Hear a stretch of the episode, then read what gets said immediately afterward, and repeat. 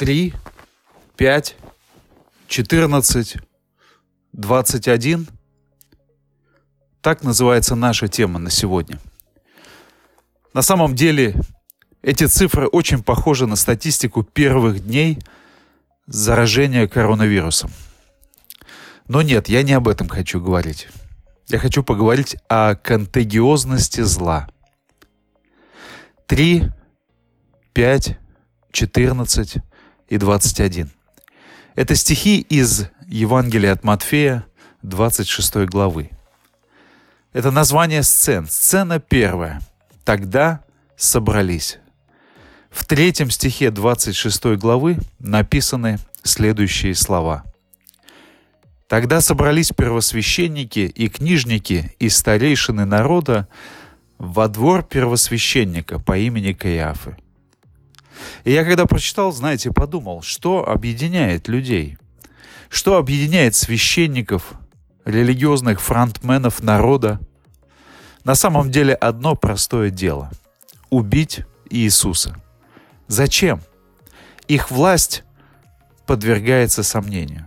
Нет, они не собираются для общей молитвы, как бы мы ни подумали с вами о них хорошо не для обсуждения единства на фоне разных религиозных воззрений, не для достижения единого мнения при обсуждении богословского вопроса. Нет. Священнослужители собираются для достижения единой позиции в плане убийства одного человека. Тогда собрались. А кто собирает их? А собирает их грех. Грех — это инструмент убеждения дьявола. Представьте, грех тоже может объединять людей. Грех может объединять, как мы видим здесь, даже верующих людей. Не знаю, участвовали ли вы в чем-то подобном, но если он есть в тебе, я знаю, ты не можешь отказать его желаниям. Не ты, а он управляет тобой. И единственный путь освобождения это покаяние перед Богом, перед тем самым Иисусом, которого они собираются убить. Ничего больше тебе не поможет. Никто не поможет тебе. И поэтому очевидно, что их собирает дьявол. Он не смог реализовать свой план через Петра. Помните, когда Иисус начал говорить о своей будущей смерти – и страданиях, Петр сказал, да не будет этого с тобою. И тогда Иисус сказал, отойди от меня, сатана. Он, но он смог реализовать свой план через Иуду, потому что Петр на самом деле покаялся. Потом опять даже три раза отрекся, но покаялся вновь. А Иуда, он принял эту мысль, принял решение и совершил действие предательства. Он не покаялся. И это первая сцена. Сцена вторая. Только не в праздник. В пятом стихе написано «только не в праздник», говорят священники, книжники. У зла есть такое тактическое преимущество. Зло знает, когда мы максимально расслаблены, когда нас можно легко взять. Но финальная победа, стратегическая победа, она только у Бога. Дьявол как бы говорит, пока вы празднуете, я провернул свое дело, я убил Бога.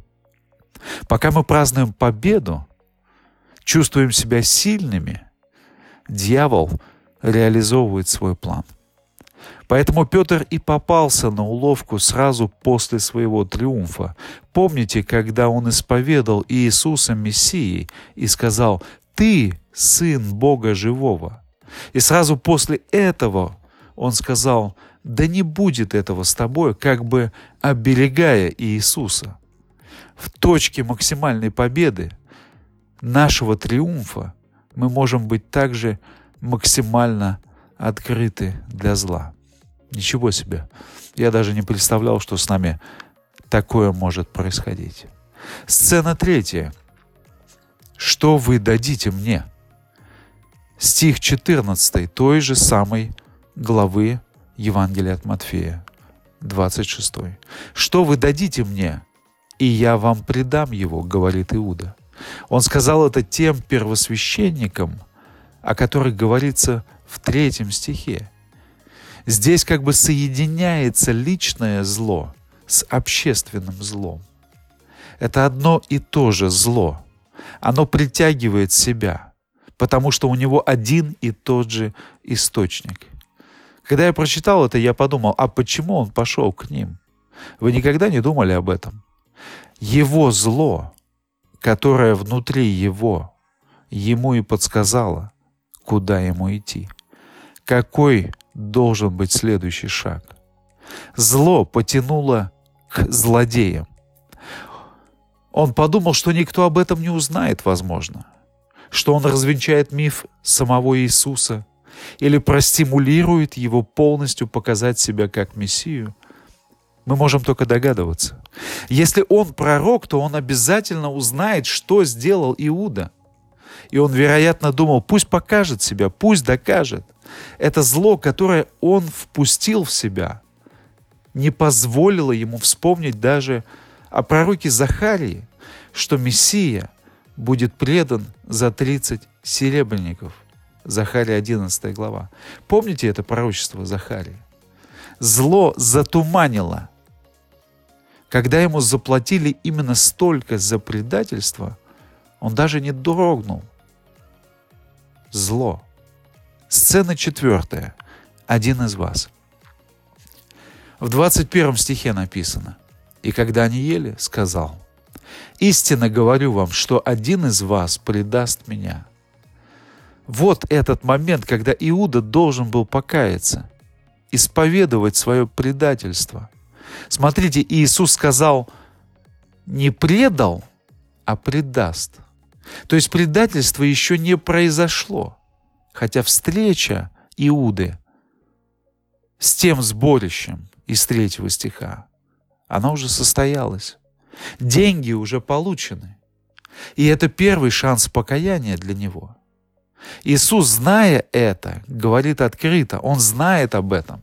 И второй финальный шанс Он дает лично Ему, обращаясь к Нему в 25 стихе. При всем Иуда, предающий его, сказал, «Не я ли Равви?» И Иисус говорит ему, «Ты сказал». Другими словами, Иисус говорит, «Иуда, ты предаешь меня».